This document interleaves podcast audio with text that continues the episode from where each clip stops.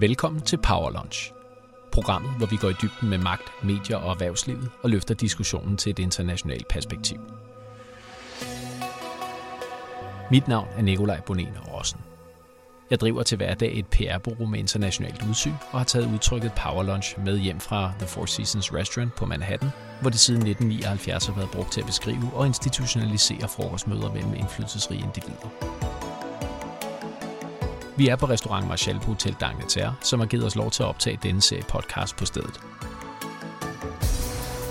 Konceptet er Candid Conversation, det vil sige åbenhjertige samtaler over tre retter med, og med hver ret tager vi hul på nye samtaler. Programmet er tilrettelagt af Annette Halstrøm. Velkommen til.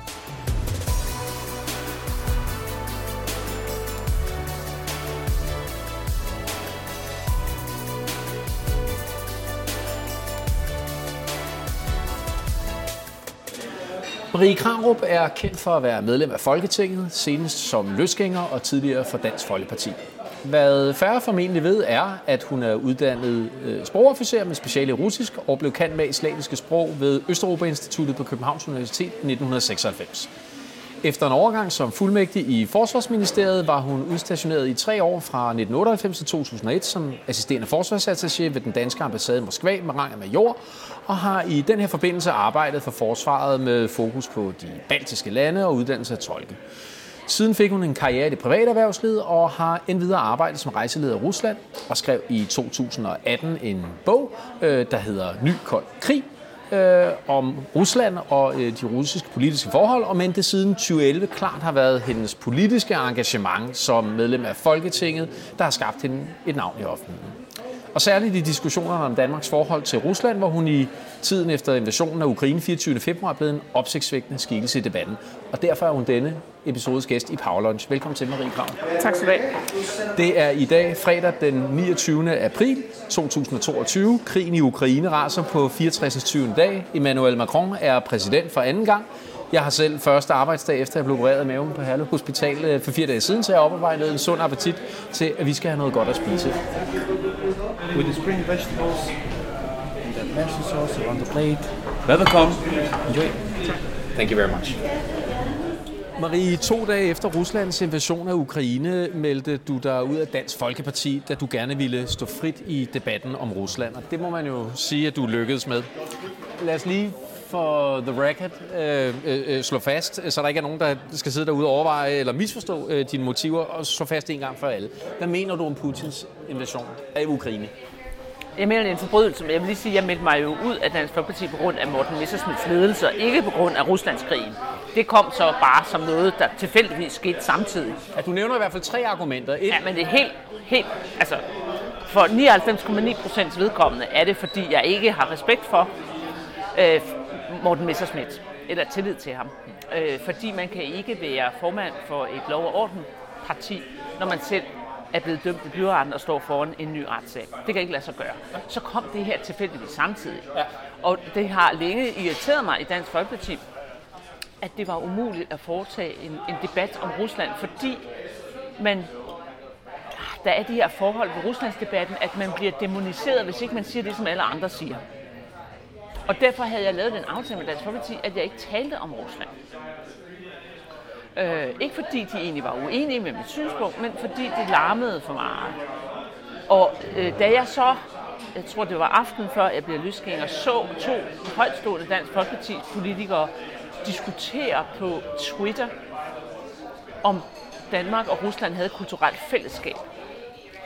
Og diskutere, om jeg egentlig skulle ekskluderes, fordi jeg havde sagt, at Danmark og Rusland har et kulturelt fællesskab, så kunne jeg ikke lade være at nævne, at det der, det var der også en medvirkende årsag. Altså, det, det var der egentlig rart at slippe ud af sådan en total, jeg vil sige, primitiv klub, hvor man ikke engang kender så meget til europæisk historie, at man ved, at Rusland er et kristent land, og vi derfor selvfølgelig har rigtig meget til fælles. Jamen, du og derfor så andet, skriver jeg også på, da jeg dagen efter, eller to dage efter forlader øh, Folketinget, at det selvfølgelig også er en medvirkende årsag, men det er jo bare en lille bitte sideting. Jamen, Du skriver tre ting i hvert fald. Det ene det er med Morten Messersmiths ledelse, at du ikke kan være medlem af et parti, hvor at formanden måske står til igen øh, at blive dømt for det forhold, han er anklaget for. Men dernæst så understreger du også lige præcis det her med at stå frit i forhold til Ruslandsdebatten, og det, det er jo noget, du er blevet citeret for i vid øh, ja, ja, ja. Øh, udstrækning, så det, det, det er jo det, nej, der, altså, der det er bliver... Forkert, absolut, nej, men, men det er det, der bliver tillagt øh, som værende dit hovedmotiv i hvert fald. Jamen det er det ikke. Nej, Absolut ikke mit hovedmotiv. Det er et lille bitte, bitte bimotiv, men i den situation, der så kom her, er jeg da glad for, at jeg øh, kan stå frit. Og der, og der, der skrev du blandt andet, øh, og det bemærker jeg, at du synes, at i et nationalkonservativt øh, parti, at det var pinagtigt, at to ledende medlemmer af et parti ikke magter at se, hvad forskellen er på, på Putin og den kulturelle indflydelse fra øh, Tolstoy, Dostojevski, Tchaikovsky, øh, Rachmaninov etc.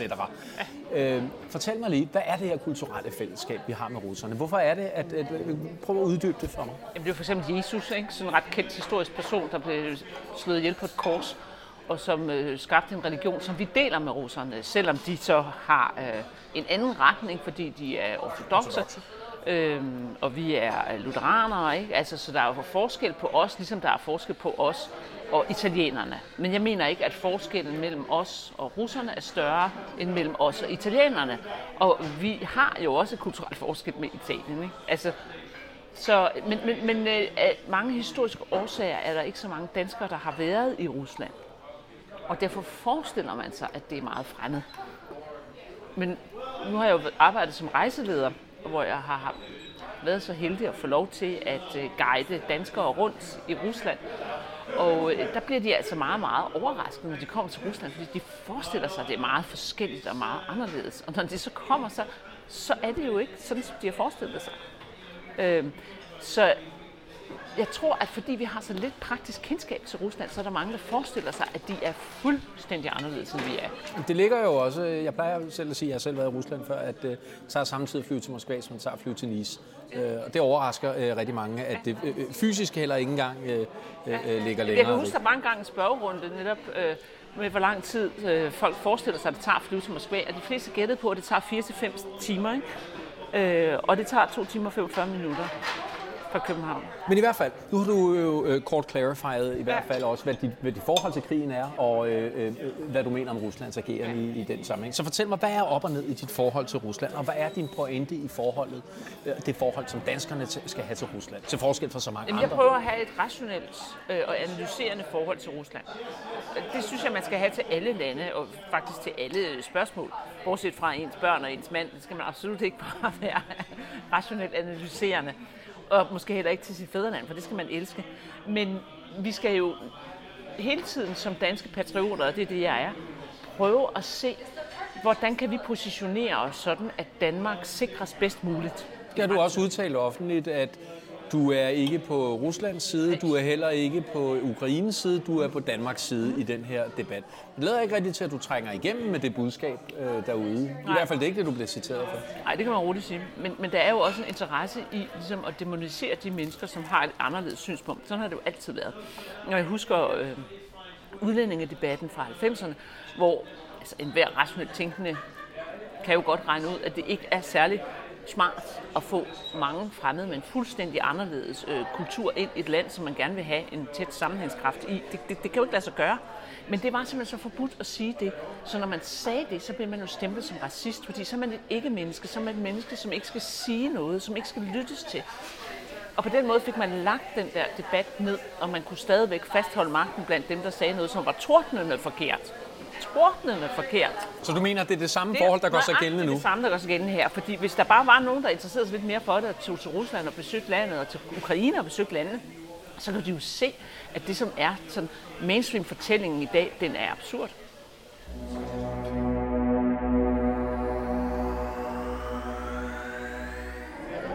Du bruger ordet meget øh, omkring øh, rationale, og du kan godt være anskudt det rationelle. Hvad er så det russiske rationale, og er Rusland i det hele taget en rationel aktør øh, i den her øh, konflikt, vi nu ser? Det er ikke, fordi jeg siger, at russerne er rationelle. Det er det ikke. Russerne er ikke anderledes end os. Altså det, som jeg siger, det er, at vi skal være rationelle. Vi skal forsøge at analysere, hvad det er, der sker. Vi skal prøve at sætte os ind i, hvorfor gør den ene part det? Hvorfor gør den anden part det? Hvad er bedst for Danmark? Og det er ikke det, jeg ser. Jeg ser en følelses amokløb, hvor alle bare siger, det er øh, synd for ukrainerne, russerne begår en forbrydelse, og derfor skal vi. Og det er synd for ukrainerne, og det er en forbrydelse, uh, Rusland uh, begår.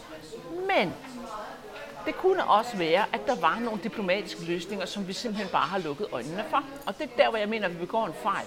Fordi hvis vi prøver at forstå, eller vi prøver, vi skal lige være bruge ordet forstå, fordi det bliver altid øh, udlagt forkert. Hvis vi prøver at afdække øh, årsagssammenhængene og forklaringerne på, hvad det er, Rusland gør, og man prøver det samme selvfølgelig med Ukraine, så kan man faktisk der finde frem til nogle mulige løsninger. Det var muligt selvfølgelig, før krigen brød ud. Det har man bare lukket øjnene for. Men, altså, men man fortæl mig nu på den anden side af 24. februar, hvad er løsningerne så? Hvis ikke det er den øh, linje, som regeringen lige nu øh, fastholder, som de fleste... Øh... Den, den, den linje, som regeringen fastholder lige nu, det er jo marchen frem imod atomkrig og, og gensidig udslettelse. Altså, det, det er jo fuldstændig absurd. Er det det, vi står overfor nu? Ja, det er det da. Altså, det kan i ikke udelukkes. Sådan. Fordi vi bliver ved med at bevæbne øh, Ukraine, og øh, vi vil godt nok ikke selv slås for det. Vi vil gerne have, at ukrainerne dør med vores våben i hånden. Og måske kan de få så meget vind i sejlen, at de kan øh, trænge Rusland tilbage øh, ind i russisk territorium. Og russerne har investeret så meget prestige i det her, at den russiske ledelse kan ikke klare at tabe den her krig. Så hvis vi vil have fred der, så skal vi nødt til, som Sun Tzu, en øh, kinesisk øh, filosof, siger, at du skal bygge en gylden bro til din fjende, han kan trække sig tilbage på. Sådan at vi skal skabe en situation, hvor russerne kan påstå, at de kommer ud med oprejst pande. Ja, de har brug for at kunne sælge en, en sejr til ja. Victory Day Parade i Moskva Og selvfølgelig skal vi gøre alt, hvad vi kan for at sikre, at ukrainerne også kan sige, at vi, vi, vi tabte ikke bare fuldstændigt. Det gik ikke helt forfærdeligt. Så hvad er den gyldne bro der, Marie Krav? Hvordan, hvordan kan vi bygge en for russerne Ja, det er jo det, vi skal til at lede efter. Og jeg kan jo ikke komme fra, jeg er jo ikke involveret i forhandlingerne, så jeg kan jo ikke bare komme og servere noget. Men du altså, ved endda meget øh, om øh, Østeuropa og øh, de konflikter, der er derovre, men, men, og, og det russiske rationale, som jeg lige vil komme tilbage til igen. Men hvordan kan man så bygge Problemet er, at når der går en krig i luften, så stopper alt sandhed. Altså, så kommer der kun propaganda ud fra begge parter, og derfor og jeg, eftersom jeg ikke selv er på jorden, så kan jeg jo ikke vide, hvad der sker. Altså når, vi har, når det drejer sig om de almindelige debatter om Rusland, så har jeg jo altid kunne rejse over selv og tale med folk, og så finde ud af, om det, der bliver sagt, er rigtigt. Ikke? Vil du stadig kunne det, det nu? det kan man jo ikke. Jamen, altså, nu kan du ikke engang flyve derover, vel? Ej, det er altså, det er jo det. Så, altså, men jeg kan jo heller ikke tage ned i krigszonen og, og, altså, til, til Ukraine og se, hvad der foregår. Altså, så så der, med, når der er krig, så har vi bare et meget lavt informationsniveau, når vi ikke selv er deltager. Og også som deltager har man selvfølgelig også et... Men er der ikke... Øh, men, nu, nu, nu klart, der er nogle sikkerhedsmæssige forhold, men jeg så øh, Markus Smudt, Rasmus Jarlov og selvfølgelig Mette Frederiksen har, har været dernede af flere omgange. Føler du dig ikke øh, netop med dit engagement i Østeuropa øh, meget draget til at tage ned og prøve at få tyven fasan og finde ud af, hvad der er op og ned i tingene? Det kunne jeg jo godt gøre, men det der det er jo en propagandatur, de kommer på. Så de får jo ikke at vide, hvordan det rigtigt er, men det er klart, de, finder, de får en indsigt i, i, i ukrainsk propaganda, og hvis jeg ringede til de russiske styrker og bad om at få samme slags tur fra deres side, så kunne jeg også få deres propaganda. Ikke? Det tror jeg simpelthen nok kunne være muligt. Øh, jeg ville så nok ikke kunne komme ind i Danmark igen, hvis jeg bad om at blive embedded i øh, de russiske styrker. Det kan jeg kun, hvis jeg bliver om at blive embedded i de ukrainske styrker. Ikke? Så det, jeg hørte dig sige i hvert fald, det er, at der er et, et bias øh, indlejret i øh, den danske medieverden og, og den politiske verden til fordel for Ukraine. Og det her bias er skabt af det, jeg tror, du før i Jyllandsposten er blevet citeret for, øh, kaldt for en lemming-effekt, og øh, at den, den gør, at vi lige nu favoriserer den ukrainske propaganda over den russiske propaganda. Men du erkender dog jo, at der også er et, et voldsomt propagandatryk for Rusland. Selvfølgelig, ja. selvfølgelig. Altså, i krig er der kun propaganda, vil jeg sige. Medmindre man har nogle helt særlige kilder, som man som er tæt på, og som man kan tale fortroligt med. Mm. Fordi der er jo også et spørgsmål om moral og psykologisk krigsførelse, så så, så det må man bare indse, at sådan er det. Men, men der, hvor jeg tror, eller hvor jeg mener, at vi øh, svigter, det er ved ikke at forsøge at afdække, hvor der er en mulig øh, forhandlingspotentiale. Og der er jo det her med... så hvad er den bro? Det er jo tilbage ja, til det. det er det, jeg prøver at komme til. Øh, der er jo det her med, at Ukraine jo selv har foreslået på et tidspunkt, at de kunne blive neutrale. Og der er det bare, hvorfor er det, man ikke lige undersøger det? Øh, hvor langt kan man komme med det? Hvor langt kan man komme med at opfylde Minsk-aftalen? Fordi det har vi jo systematisk undladt at gøre. Siden februar 2015, hvor der blev indgået en aftale mellem Kiev og øh, separatisterne, Jeg mener, som, det er mindst to aftaler. Mindst to aftaler, som siden blev øh, statueret, eller hvad det nu hedder, sådan noget, understreget med en øh, FN-vedtagelse øh, 2022, 18. Øh, februar 2015. Det vil sige, at vi har forpligtet os til, at vi skal øh, overholde den. Og det gør man så ikke. Og hvor langt kan man komme med russerne, hvis man siger, Ukraine vil for altid være neutral og ikke medlem af NATO, ikke medlem af noget russisk forsvarsforbund, og Minsk 2 bliver opfyldt. Men kan man pålægge øh, en suveræn stat i virkeligheden at give afkald på den form for suveræne beslutninger? Nej, nej, man kan jo bare sige til Ukraine, var det ikke en god idé, hvis I prøvede det her? Altså, det er det. Altså, Ukraine bliver suppleret af os lige nu, så på en eller anden måde er Ukraine hvor, altså, vores aktør. Vi sender dem våben, som de så løber rundt med. Så, så vi har jo indflydelse, eller vi, det er nok ikke i Danmark, vel, men det er USA selvfølgelig. Ikke? USA styrer Ukraines handlinger i høj grad. Hvorfor er det, at USA ikke prøver at styre dem frem imod en fredelig løsning, som det vi kunne leve med i mange år? Og hvorfor er det, de ikke undersøger, om det her er en mulighed, eftersom Zelensky på et tidspunkt selv har foreslået det? Men ligner det ikke, at i hvert fald udadtil, for hvad man selvfølgelig ser i medierne, og som du siger, i krig er alt propaganda, at der bliver gjort alt, hvad man kan fra Ukraines side til netop at finde en fredelig øh, løsning på tingene, og alle øh, øh forsøg har vist sig øh, øh, fejlslagende. Jeg, jeg, jeg vil lige sige, da jeg havde Ukraines ambassadør siddende her, det var uger inden krigen, hvor vi netop drøftede, ville der komme en krig, og han var fuldstændig overbevist om, der vil bestemt ikke øh, øh, øh, komme en krig, fordi at man skal jo nok finde en fredelig løsning på tingene. Vi gør alt, hvad vi kan for at øh, appellere til, øh, at, øh, at, at freden bliver opretholdt. Og Zelensky gik jo lige præcis selv på øh, tv og talte på russisk direkte til den russiske befolkning og til præsidenten øh, et par dage inden. Så jeg prøver, at vi vil ikke krig, vi vil fred vi vil meget gerne sætte os ned og tale omkring ting. Og alligevel så overskred russerne den ukrainske grænse Men det er jo ikke rigtigt, fordi man gik jo ikke i forhandling. Man gik jo lige præcis ikke i forhandling. Er, er det ikke en fredstue at sende den op øh, øh, offentligt og stille sig på tv, tale på aggressorens øh, modersmål og sige, vi vil fred.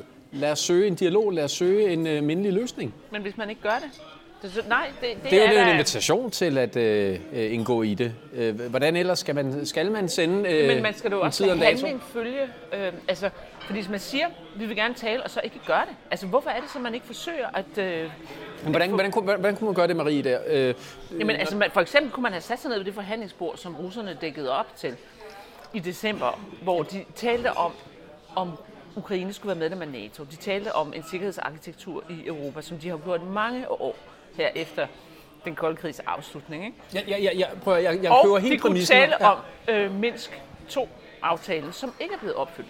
Men jeg, jeg, jeg køber helt præmissen om, at, at, at, at tidligere har man øh, formentlig sikkert afslået det i øh, mange ombæringer. Men fast forward til den 22. februar, eller hvornår det var, hvor Zelensky går på skærmen og taler på øh, russisk, der opfordrer han jo netop personligt direkte til befolkningen, og der har også gjort det i dag, dagene op til, til at der skal findes en fredelig løsning på tingene. Er bolden så ikke spillet over på russernes side? Er det ikke russernes tid? Selvfølgelig er det, den beslutning, som, som Putin tager, efter min mening også fuldstændig vanvittig, at han øh, hvad hedder det, laver en fuld invasion i øh, Ukraine, men at der vil komme noget i Donbass, det, det var jo temmelig klart, fordi den der menneskeaftale ikke blev opfyldt. Altså, og, og man ville ikke leve længere med de her otte års krig, var tilstrækkeligt. Ikke?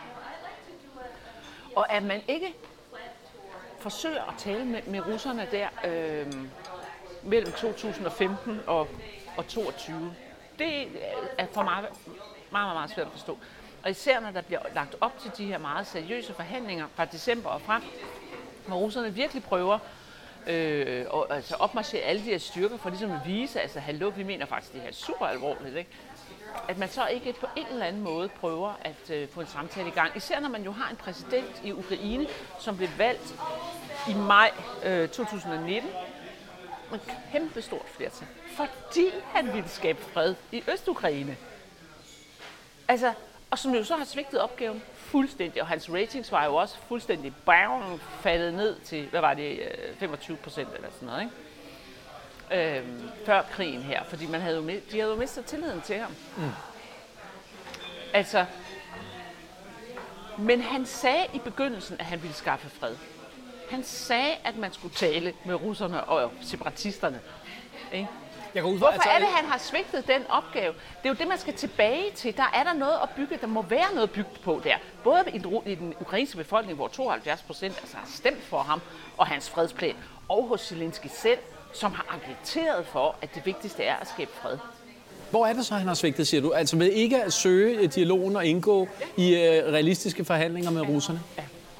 Og der er han jo så åbenbart blevet skræmt af den øh, ukrainske højrefløj, som jo øh, vist også smed nogle molotov-cocktails efter hans bolig osv., der da han forsøgte at komme med sin fredsplan om, hvordan man skulle få implementeret Minsk 2. Han har ikke haft politisk gennemslagskraft i den tid, han har haft. Han har haft enorm politisk gennemslagskraft på den måde, at han får en kæmpe opbakning i den ukrainske befolkning til en fredsplan. Ja. Og til en Minsk 2-agtig øh, omgang. Ikke? Men når han så kommer til eliterne, i øh, parlamentet, der har han ikke haft de, de, de politiske grupperinger, så vil de ikke. Og deres støtte i Vesten, USA, virker ikke som om, de er interesserede i det, for de lægger ikke noget pres på det. Og det er jo det, som russerne har appelleret til. Prøv nu at sætte ind og få Ukraine animeret til at indgå i de her forhandlinger. Fordi Ukraine er jo meget, meget, meget fattigt land, og der får støtte og bistand fra andre steder, og har venner i EU og øh, NATO. Ikke? Så at appellere til dem ville jo måske også kunne gøre, at man kunne få noget igennem på, på det der fredsområde. Og det har man så ikke kunnet. Men hvis man så vender den om, har russerne så gjort nok til at øh, opretholde et... Øh en fredelig dialog mellem de to lande og prøve at finde løsning på tingene. Synes du, de har gjort, hvad, hvad de skulle have gjort i de øh, otte år efter øh, annekteringen af Krim? Jeg tror heller ikke, de har gjort nok, nej. Det tror jeg ikke. Og først og fremmest, altså, så begår russerne jo altid den der fejltagelse, som de overhovedet ikke kan forstå, at de begår, at de virker mega skræmmende. Altså, det ved jeg ikke, øh, hvor meget du har Altså, hold, øh, instanser, ikke? Altså, når man... Hollywood i sig selv øh, øh, tegner jo billedet af det, og det kritiserer de jo ofte, men det der sådan racistiske, øh, hvor vi ser ned på russerne, det, det tager jeg dyb afstand fra. Det synes jeg er meget, meget ubegavet, og jeg, jeg bryder mig virkelig ikke om det. Altså også den her små racisme, der efterhånden er kommet i Danmark, hvor man altså, taler så grimt om russere, og jeg har mødt russere, som deres børn bliver drillet, og altså, det er meget, meget ubehageligt, det med, at de sådan ikke er så kloge, og de ikke rigtig forstår, hvad frihed er. Det tager jeg dyb afstand fra. Men russiske myndigheder og instanser øh, forstår ikke, tror jeg, at når man er en supermarked, eller okay, en tidligere supermarked, så kan det godt virke voldsomt, når de siger noget. Altså, øh, at de ligesom skal prøve at være lidt mindre øh, skræmmende over for små stater. Okay, så du mener, deres statslige agering er ikke deres kulturelle agering? Nej, ikke deres kultur. Nej, jeg synes, det er så grotesk det der med at nedgøre den russiske kultur, den russiske væremåde. Ja, ja, den kan jeg sagtens... Nej, jeg er sikker på, at du ikke gør det. Nej, men, det, det, men jeg, kan sagtens følge dig, jeg, jeg kan sagtens følge dig i det, ja. øh, Marie Grav, men... Ja. Øh, jeg tænker mest på, hvad, hvad, hvad realiteterne virkelig er, og hvem der virkelig bliver skræmt. Er det øh, staterne omkring, der bliver skræmt, eller er det virkelig befolkningen, der bliver skræmt af, af, af dem som øh, befolkning? Ej, fordi befolkningerne, som kender russerne, er jo ikke skræmte. Nu siger du, du kender finner. Altså, der, der er jo ikke ret mange finner, der er sådan skræmt af, af russerne som mennesker. Altså, hvis du tager til Nordnorge i Kirkenes, hvor de jo har en grænse til Norge, der har, lever de jo fuldstændig afslappet og hyggeligt, og har, kan godt lide russere. Der er altså ikke noget problem. De fleste mennesker, som kender russere, har ikke noget problem med russere. Folkeligt. Men den russiske stat er meget, meget, meget stor. Og der synes jeg nogle gange, altså når de øh, skal løse øh, problemer med andre lande, at de glemmer, at de virker meget, meget, meget store, og de har en hel historie med sig, hvor folk har glemt, at der er forskel på Sovjetunionen og på Rusland osv. Og det virker mega skræmmende, både på de tidligere øh, sovjetrepublikker, men også på et land som Danmark, hvor vi der også bare bliver, bliver bange, når øh, vi får øh, henvendelser om det ene og det andet. Jeg synes, at man har taget det relativt afslappet, når den øh, russiske ambassadør har været ude og rasle med sablen i øh, politikken. Har jeg lagt mærke til at være et af de medier, han har talt mest med her. Nej, men prøv, nej, men, nej, det synes jeg ikke, man har. Jeg synes, man er blevet... Fordi når han siger sådan noget som, at hvis, Rus, hvis vi øh, udstyrer vores fregatter med langtrækkende raketter, så må vi regne med, at de også bliver et mål for Rusland. Og det er jo egentlig, kan man sige, logik for bærlehøns, ikke? Jamen det, det er måske det bliver... bare unødig kommunikation, for det russerne patruljerer jo i forvejen tæt ved de danske kyster med deres ja. Øh, bombeflyver. Men det bliver jo lige præcis, altså det, det er faktisk et eksempel på det her, at det, det opfatter han som sådan en helt naturlig meddelelse.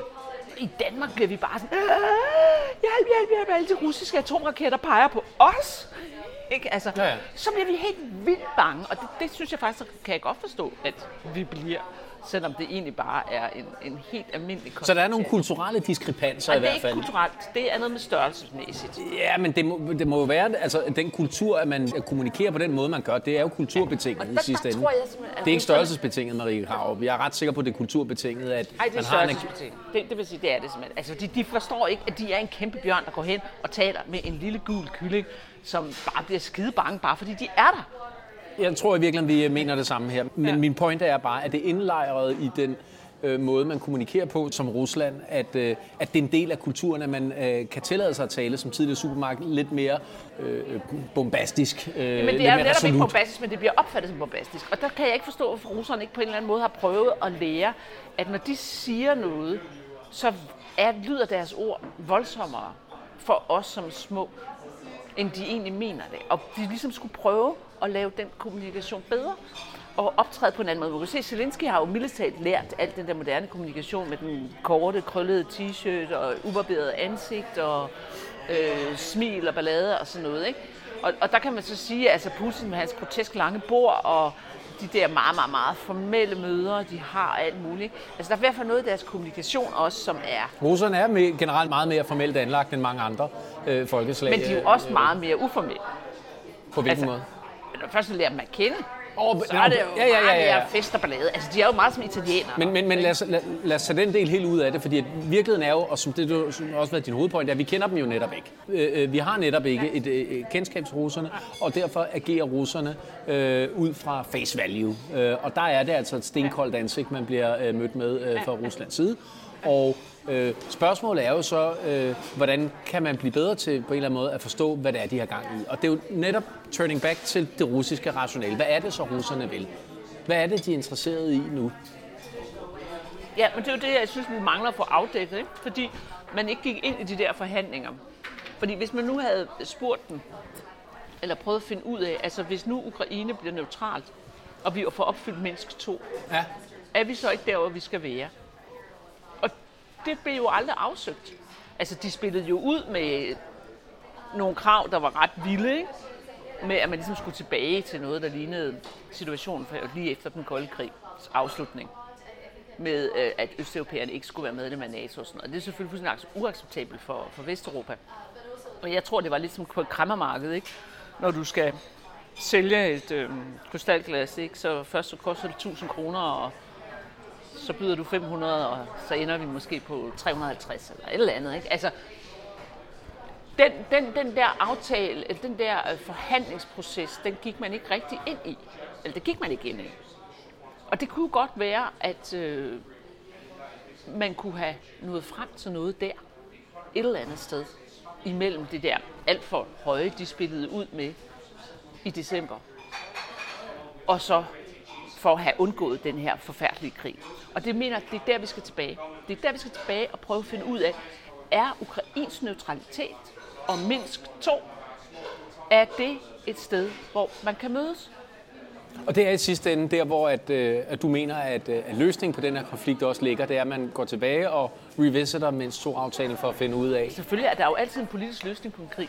Altså i slutningen, når folk bliver trætte af at kæmpe, så finder man en politisk løsning. Men hvis man vil have krigen til at stoppe tidligere, så kan man jo prøve at øh, gå i forhandlinger tidligere. Og i stedet for at supplere Ukraine med våben, den eneste grund til, at Ukraine stadigvæk står op, er jo, at de bliver suppleret med våben. Okay? Og der er, altså, der er jo et eller andet mærkeligt ved, at vi sender våben, og vi ikke sender soldater. Så vil sige, at ukrainerne dør med vores våben i hænderne. Altså, jeg, jeg, jeg, jeg, altså, jeg synes bestemt ikke, at vi skal sende soldater. Men jeg synes heller ikke, at ukrainere skal dø med våben i, vores våben i hænderne. Jeg synes, at man hellere skal gå efter en politisk løsning nu, hvor vi prøver at få som, hjælpe dem til at få så meget igennem som overhovedet muligt. Og det er selvfølgelig fordi, jeg mener, at det er i Danmarks interesse, at øh, vi undgår, at den her krig eskalerer. For vi står i en voldsom eskaleringsrisiko.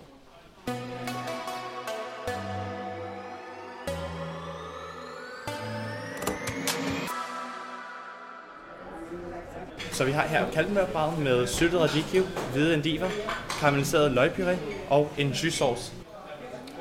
Det er helt fantastisk at få så fin mad. Hold da op. Dejligt. Tusind tak. Mange tak. Marie, øh, i følge Berlinske, der sendte du i sidste uge fra Folketingets talerstol en bredside mod den vestlige forsvarsalliance NATO og den danske indsats mod Ruslands invasion af Ukraine ved at forsvare den russiske præsident Vladimir Putins ja, argumenter for at føre krig i Ukraine. Det var hvad Berlingske. Det, var sådan, det, det var er ikke særlig troværdigt i den her sammenhæng. Og det var Christian Mauritsen, så du, så du også ved, men det var der affattede den artikel.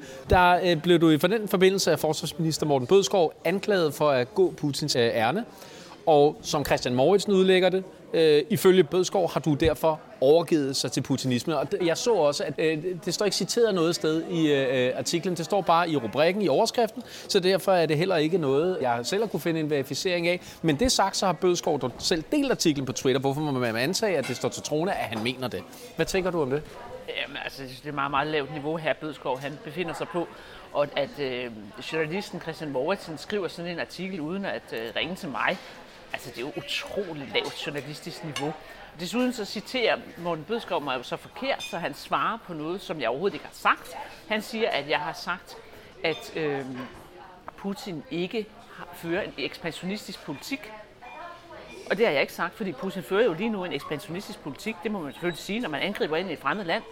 Men jeg siger, at Rusland som sådan har ikke en ekspansionistisk ideologi til forskel fra Sovjetunionen, som havde en kommunistisk, ekspansionistisk ideologi. Og det er en meget stor forskel, fordi USA opførte sig også ekspansionistisk over for Kuba, da man sagde, at vi under ingen omstændigheder vil have sovjetiske atomraketter opstillet på vores jord, da de øh, invaderede Kuba. Øh, og det er jo det, stormagter gør, når de føler, at deres sikkerhed er, er, er truet det er øh, stormagtslogik, den er ubehagelig, og den er brutal, og den er øh, momentvis ekspansionistisk, men det er ikke sådan en grundlæggende ekspansionistisk ideologi, som Sovjetunionen havde, hvor man må regne med, at de ville blive ved med at skubbe på for at kunne nå frem til verdenskommunisme. Marie, det var lige præcis det, jeg kom selv gerne ville ind på, fordi at, øh, du kom jo særlig hæftig modvind, da det, fordi at angiveligt øh, blev det jo netop også sagt, eller øh, ordene blev lagt i din mund, at Ruslands ideologi er ikke ekspansionistisk, men forstået på den måde, at Rusland ikke er ekspansionistisk anlagt. Og jeg kan sagtens godt se forskellen med, om vidt Rusland og deres ideologi er det, men tror du ikke, at man i kommunikation omkring det skal være meget mere spidsvinklet på at tegne forskellen, fordi at de fleste læser det der som et meget øh, for tiden selvmodsigende udsagn, netop fordi at Rusland jo i den grad gik ind i Ukraine, har ekspanderet og forsøgt at ekspandere sig ind. Det er jo netop det der med, med, med ideologi, at du får det der ind. Det er helt, helt sikkert, og det er også derfor, det er så ærgerligt, at han går videre med sådan en misforståelse. Ikke? Jamen, det gør alle medier, Marie Rav. Altså, i stort set... Det, det, det er simpelthen fuldstændig fejlcitat. En fuldstændig misforståelse af, hvad jeg har sagt, og så gå ud og lave en artikel på det. Det er så groft. Det er så lavt et niveau. Han deler du selv, og det, det interessante er jo, at man kan heller ikke se det i citaterne øh, nogle steder, men det bliver jo bare skrevet i, øh, i øh, rubrikken og i underrubrikken osv. Oh, ja. Men i hvert fald, hvordan er det at være under den beskydning, så, som du et eller andet sted jo også må, må finde, at du finder dig i øjeblikket, der har været øh, siden invasionen af Ukraine. Du står i hvert fald meget alene med dine holdninger i medierne, lader det til. Der er jo så mange mennesker, der skriver til mig, at de er enige med mig. Der er folk i Folketinget, der kommer hen og siger, at de er enige med mig. Men der er meget store omkostninger politisk ved at sige det. Fordi du bliver lynchet i pressen. Så folk tør jo ikke sige det. Og det er demokrati, vi har. Og du øh, har jo nævnt øh, øh ved flere øh, lejligheder, at der er den her lemming-effekt i, øh, i Folketinget, hvor at Ja, kan du ikke selv uddybe, hvad, hvad der ligger i det begreb? For jeg husker Nå, ikke helt, altså, hvordan der Alle folk, de siger bare det samme. Det er jo latterligt, i stedet for at bruge hovedet og prøve at analysere, hvad det er. Og det er jo bare et meget godt eksempel på, altså, fuldstændig fordrejende og forkert journalistik. Altså, at tænke sig, at man tillader sig det, i stedet for at tage en fornuftig debat om, at vi står foran at risikere en atomkrig. Og så opfører man sig som tosser.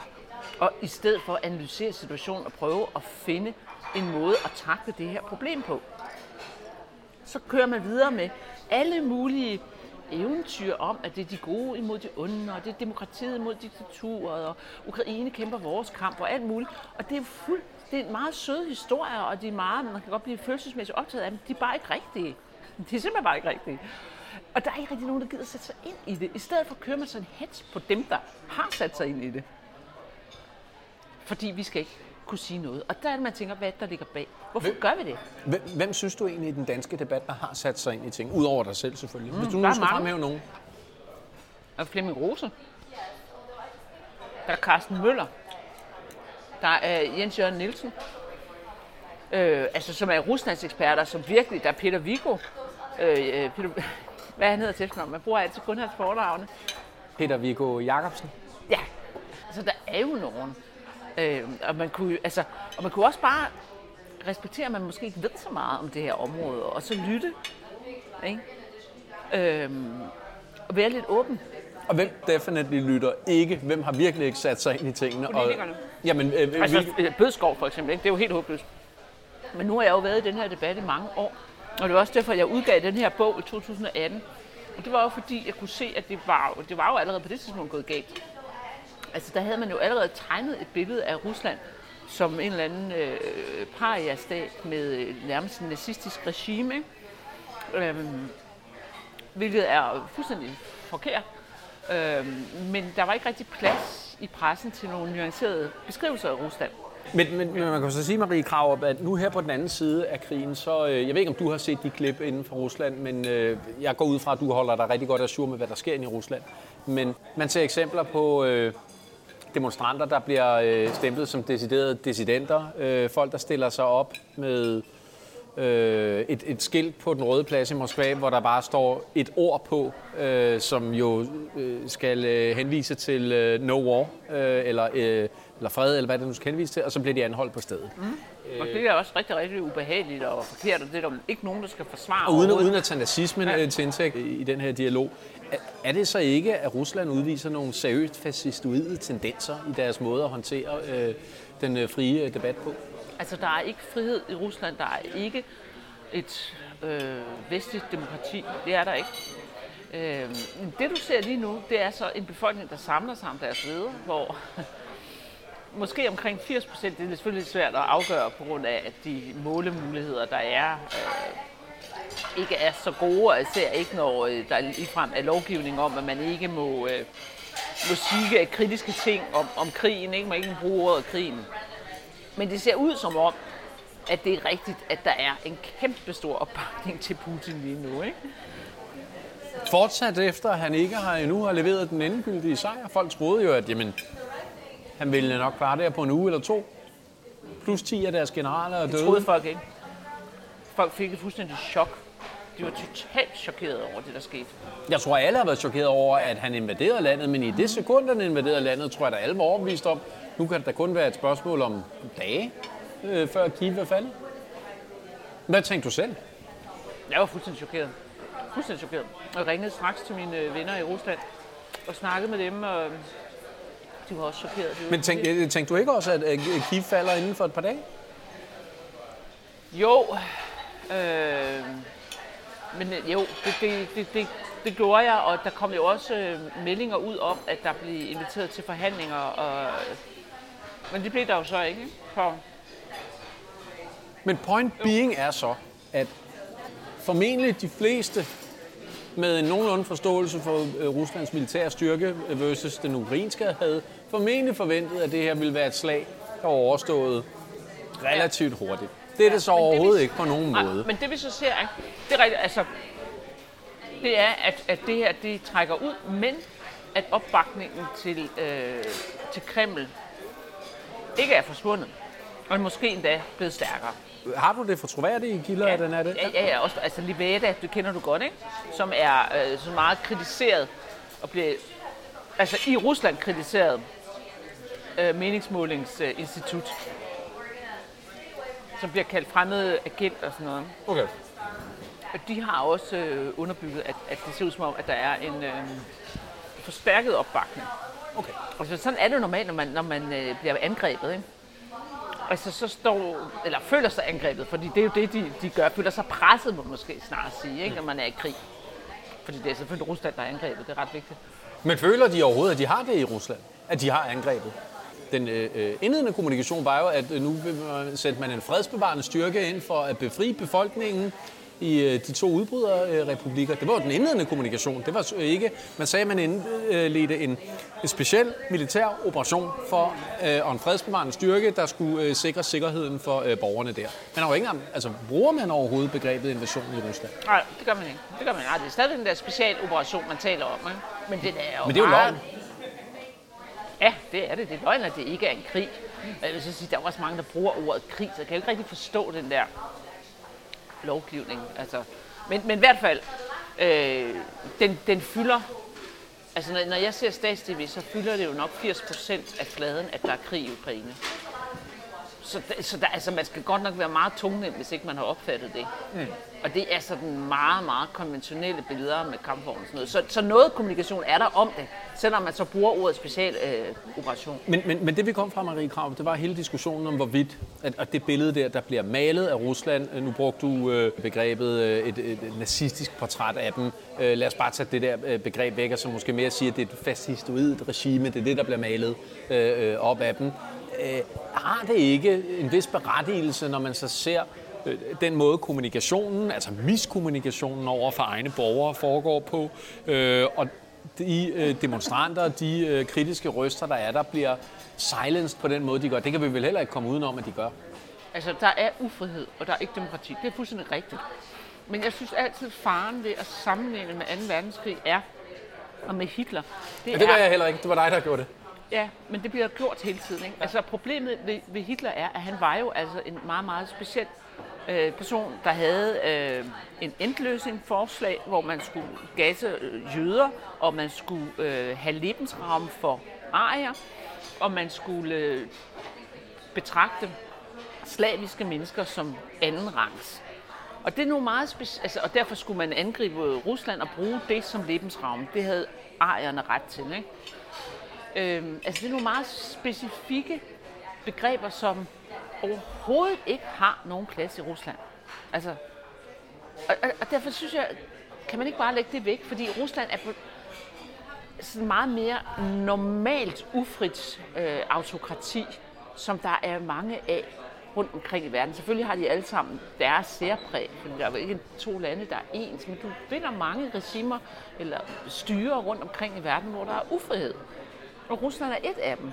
Og det minder jo enormt meget om Ukraine, ikke? Fordi det er nogle oligarkiske systemer, hvor der er nogle meget, meget øh, store formuer koncentreret hos nogle personer, som så har uforholdsmæssigt stor magt. Ikke? Øh, og som sørger for at lægge låg på alle farlige debatter, men som samtidig, og det er jo så også det, der er interessant i Rusland, er interesseret i at fastholde magten, og det kan man ikke gøre, hvis alle folk er sure.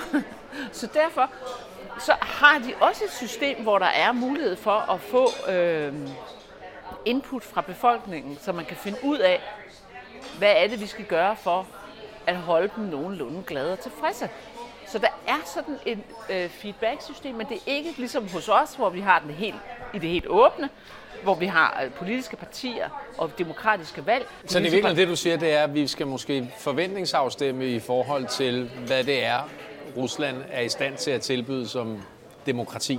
Ja, tilbyde til sig selv, for ja. vi skal jo ikke have deres styre. Det vil nej, jeg... nej, nej, nu, taler, nu taler jeg om, at vi skal forventningsafstemme i, i forhold til, hvad man kan forvente af russerne og deres ageren, og hvordan deres system fungerer relativt til, hvordan resten af verdens autokratiske regimer fungerer. Men vi skal bare beskrive dem, som de er, i stedet for sådan, som vi øh, Du mener, vi har for høje frygter. forventninger? Øh, nej, øh, men nu ved jeg ikke, hvorfor er det, du mener, med, hvad, hvad taler om forventninger Jamen, forventninger i forhold til, at russerne skulle tilbyde det niveau af frihed, vi selv har hjemme, og det er derfor, vi kritiserer dem for, at ikke at gøre det i forhold til journalister, homoseksuelle, politiske Jamen, hvorfor skulle de være som Danmark? Det er jo sådan en fuldstændig idiotisk betragtning. Altså, det forstår jeg ikke, hvorfor folk har det. Jeg forstår ikke, hvorfor har, hvorfor har du den... Eller er der Jamen, jeg, der jeg. Jeg, jeg, jeg, har jeg, ikke. Øh, jeg har den ikke nødvendigvis, men, men, men, altså, men det er jo tydeligt for dig formentlig at se, at 178 af øh, Folketingets medlemmer i hvert fald har den forventning til, at Rusland skal ja, agere. Ja, det er rigtigt, ja. det er rigtigt. Men den har de jo ikke til Saudi-Arabien. Og det er jo ikke sådan, at vi begynder at sende masser af våben til Yemen, for at de kan slå Saudi-Arabien, fordi Saudi-Arabien har ikke særlig meget ytringsfrihed og LBGT plus rettigheder og alt det der, ikke? Altså, jeg går ud det, fra, det at der er endnu dårligere rettigheder i ja, øh, Saudi-Arabien. Øh, Men det er man egentlig meget, meget ligeglad med. Man er også lidt ligeglad med, at hvad er det 400.000 folk blevet slået ihjel i Yemen øh, i den her krig. Altså, det, det er ret voldsomt. Ikke? Det, det er man simpelthen ligeglad med.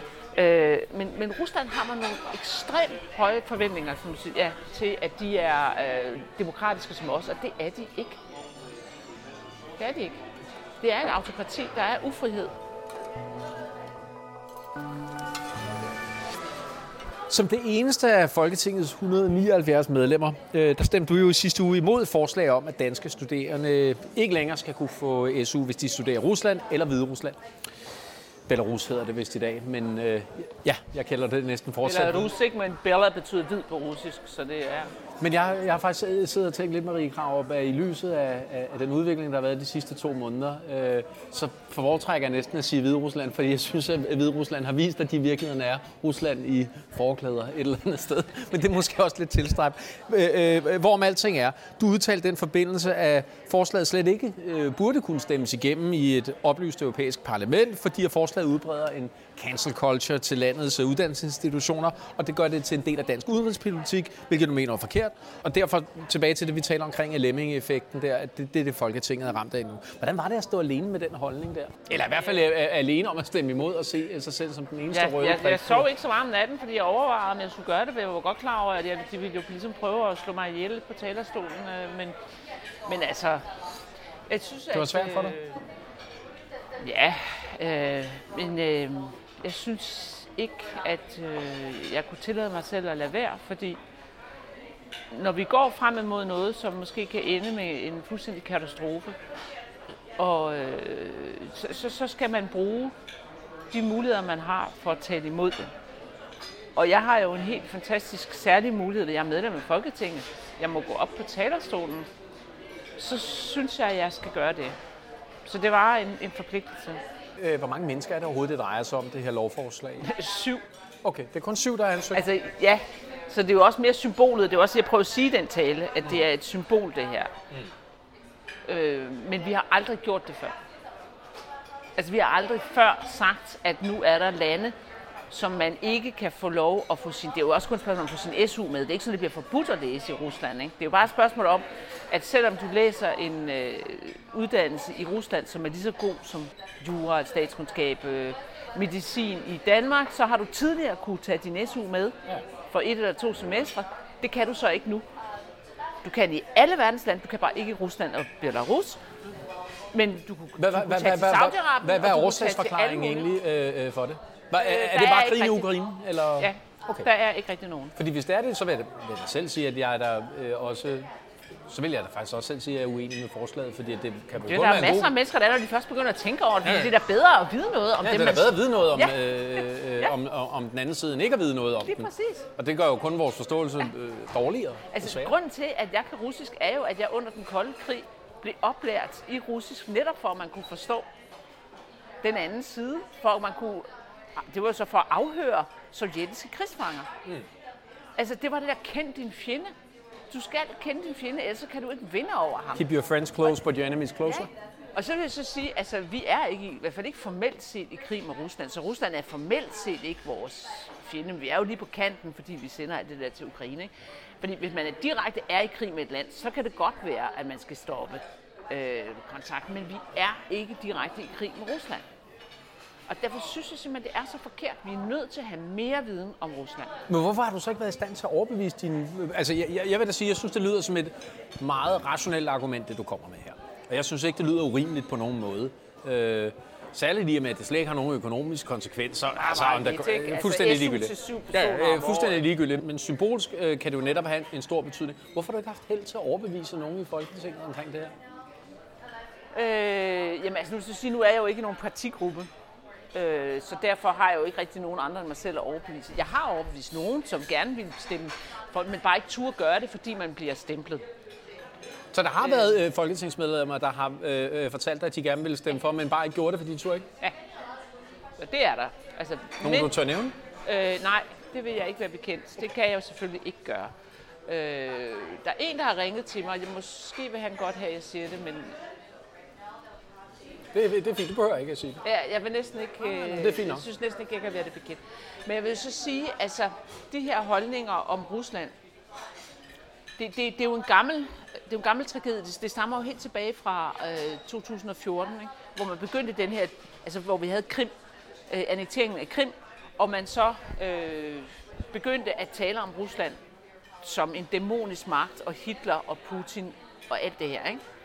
Og siden da har det været umuligt at tale om Rusland, uden at man blev øh, ja, betragtet som, som nærmest landsforræder. Ikke? Altså, hvis bare man lavede en, en, en rationel analyse af Rusland, så var man i problemer. Jeg skrev den her bog, og det var meget, meget, meget problematisk for Dansk Folkeparti, at jeg var øh, optaget af Rusland og synes, at det var vigtigt, at vi fik oplysning Og det er tilbage i 2018, det her. Den udkom i marts 2018. Hvad tror du, der var sket, hvis du havde udgivet den i dag?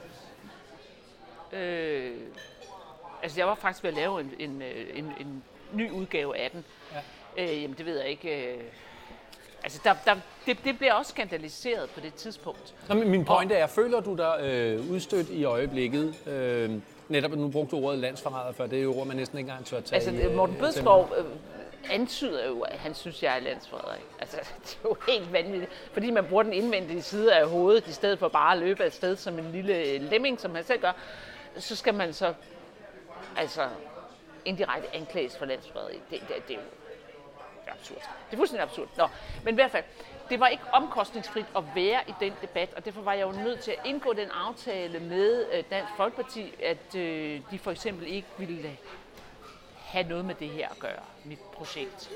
Øh, hvilket de efter min mening burde have gjort, fordi det ville have været rigtig, rigtig sejt at have stået for en rationel og gennemtænkt udenrigspolitik over for Rusland, netop i denne her situation.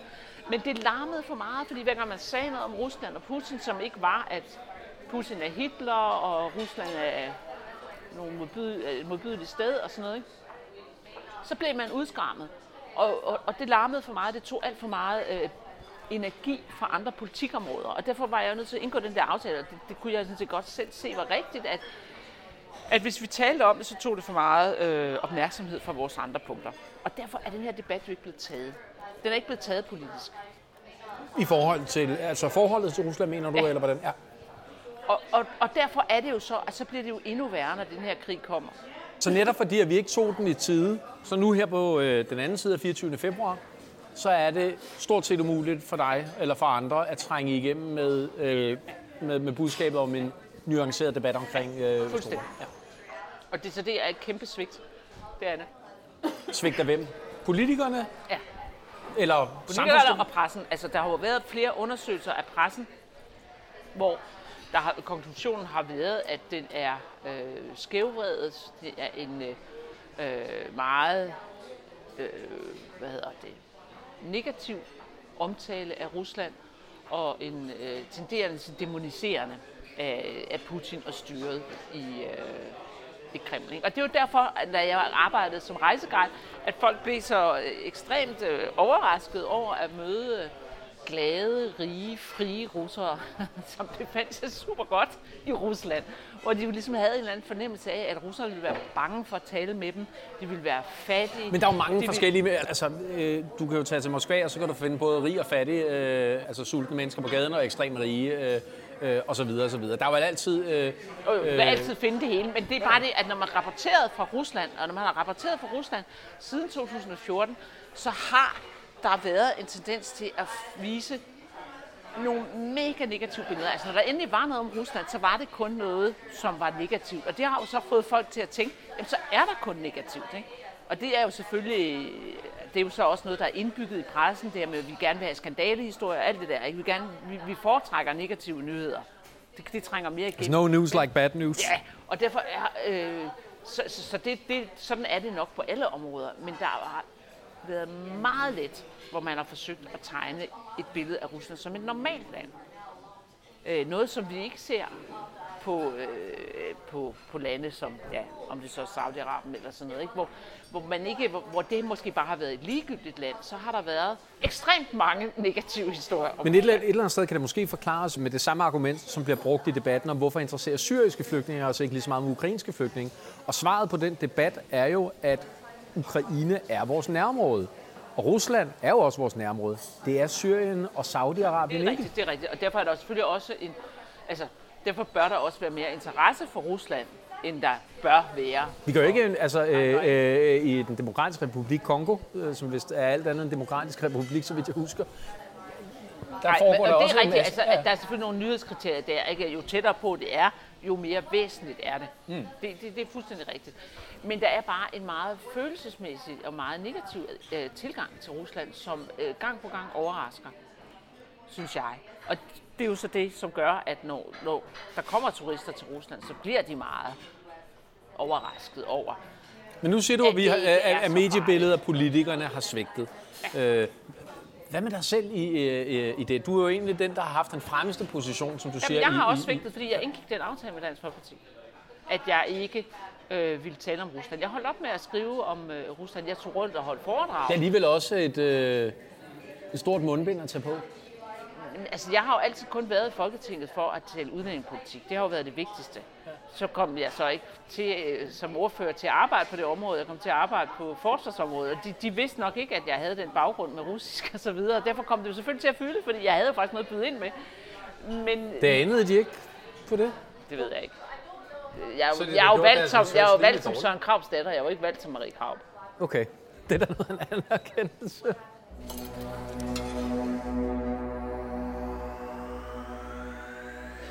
har vi dessert her. Vanilje. Nu har vi bære kompot. Noget rips, og så er der skum lavet på kernemælk. Tak. Tak for det. Øhm, men i hvert fald, så kan man sige, at ved at jeg indgik den aftale, som jeg som sagt på det tidspunkt egentlig synes var fornuftig, fordi jeg synes også, at udlændingepolitikken er vigtigere, så svigtede jeg jo. Det skulle jeg måske ikke have gjort. Men hvad kunne du så have gjort for at, øh, at holde den aftale øh, for døren, skulle jeg til at sige? Hvad, hvad, hvad, hvad kunne du gøre for at undgå? Var du blevet sparket ud af Dansk Folkeparti? Jeg tabte, en, jeg tabte en debat i, øhm, i Dansk Folkeparti, hvor vi havde det oppe på et aftengruppemøde. Det må have været i 2016, da den her debat eller 2015, fordi den, den begyndte meget pludseligt med, at jeg kom med en bemærkning om, at øh, EU var farligere for Danmark end Rusland. Og det blev folk helt hysteriske over. Det er mærkeligt, at i, i Dansk Folkeparti, at folk bliver hysteriske over det, for de mener at EU er farlig for Danmark. Det bliver folk i pressen helt hysteriske over. Men i Dansk Folkeparti bliver de nemlig ikke hysteriske over det. Og derfor... Og så begyndte den her kampagne med, at jeg var putinist. Den begyndte sådan voldsomt. Og så havde jeg det oppe på et, et aftengruppemøde, hvor øh, jeg sagde, at øh, at der var nogen, der sagde, at de synes det var et problem. Og så diskuterede vi, hvad vi skulle gøre, og alle var jo godt klar over, at jeg ikke var putinist, det ikke var noget med, at jeg støttede Putin eller støttede Rusland. Men at vi bare skulle øh, kunne snakke fornuftigt om det. Og der blev det så til, at vi i stedet for at ligesom argumentere for at kunne tale fornuftigt om det, skulle lade være at tale om det. Fordi der var nogen, der sagde, ja, skal vi ikke bare alle sammen indrykke et læserbrev, hvor vi siger, at øh, hvad det er, vi mener? Øhm, og det blev det så omvendt, at nej, det skal vi ikke, vi skal hellere lade være at tale om det. Og det blev så linjen. Øhm, altså, og det synes jeg jo, når jeg jo mere tænker efter, jo mere fejlagtigt synes jeg, det er i dag. Men, men altså, der var et flertal på gruppemødet om, at det er bedre at lade være at tale om det, end det er at tale om det. Men nu får du rigelig lejlighed til at tale fri for leveren, skulle jeg til at sige. Efter du er øh, blevet løsgænger, og som du også nævnte, da vi mødtes her tidligere i dag, at du stiller ikke op til Folketinget øh, igen. Det vil sige, at du skal tilbage til dit gymnasielærerjob i øh, Fredensborg. I Hillerød. Hillerød, nej. Ja. Beklager. Hvordan tror du, det bliver egentlig at komme tilbage der øh, i øh, uddannelsessystemet, øh, velvidende af den position, du har haft, ikke bare de sidste 10 år, men navnligt her inden for de sidste par måneder, og den opmærksomhed, du har fået der? Altså for det første, så kommer jeg først tilbage efter et år efter, der er udskrevet valg, fordi jeg skal læse øh, historie færdig. Men, det er rigtigt. Du skulle, øh, derudover, så gymnasieelever er bemærkelsesværdigt dårligt orienteret, så de vil formentlig overhovedet ikke ane, hvem jeg er. Øh, og derudover, så synes jeg, det er så fantastisk at undervise. Jeg synes, det er så spændende, og jeg glæder mig virkelig meget. Øh, og det der med at, øh, at snakke med sådan nogle unge mennesker og prøve at lære dem nogle øh, faktuelle ting, og lære dem at argumentere det samfundsfag, religion og erhvervsøkonomi, jeg er mest undervist i det er vanvittigt spændende, så det glæder mig virkelig meget til. Og jeg tror ikke, det kommer til at betyde noget, det der. Altså det kan godt være, at der er nogen... Øh, det håber jeg heller ikke, at det gør, for jeg kan ikke se, hvorfor det skulle, fordi jeg er meget, meget fagligt orienteret. Meget optaget af, at folk lærer noget fagligt og savligt, og netop ikke noget politiseret bræk, ærligt talt. Øh, og det, det ved jeg, at øh, det, det, før jeg blev folketingspolitikere, der, der var det det samme. Altså, og der var ikke nogen, der kunne beskylde mig for at stå og hjernevaske børnene i retningen af Dansk Folkeparti. Øh, jeg har altid gjort en ære i, at øh, jeg melder helt klart ud på forhånd og siger, at for eksempel når jeg underviser i, i religion, I skal vide, at jeg er kristen, jeg er protestantisk kristen. Og derfor kan det jo godt være, at jeg kommer til at omtale protestantisk kristendom mere positivt end øh, islam eller katolsk Så mærker jeg også, at du har kors på i, øh, ja. i dag. Så jeg prøver at være meget tydelig, og når jeg underviser i samfundsfag, så siger jeg, at jeg er gammeldags nationalkonservativ. Øh, og jeg stemmer på Dansk Folkeparti. Det ved jeg så ikke, om jeg gør i fremtiden, men det kommer lidt an på nogle personer. Men i hvert fald være meget, meget, meget tydelig om det. Og så sige, at jeg vil gøre alt, hvad jeg kan for at være neutral, når jeg underviser jer. Men hvis jeg jogger i spanaten og kommer til at tale mere positivt om et nationalkonservativt synspunkt, end et øh, kommunistisk eller liberalt, så ved I hvorfor. Og så har jeg så, havde, på det tidspunkt havde jeg næreboller i mit skab, men det må man ikke sige i dag. Så det er flødeboller.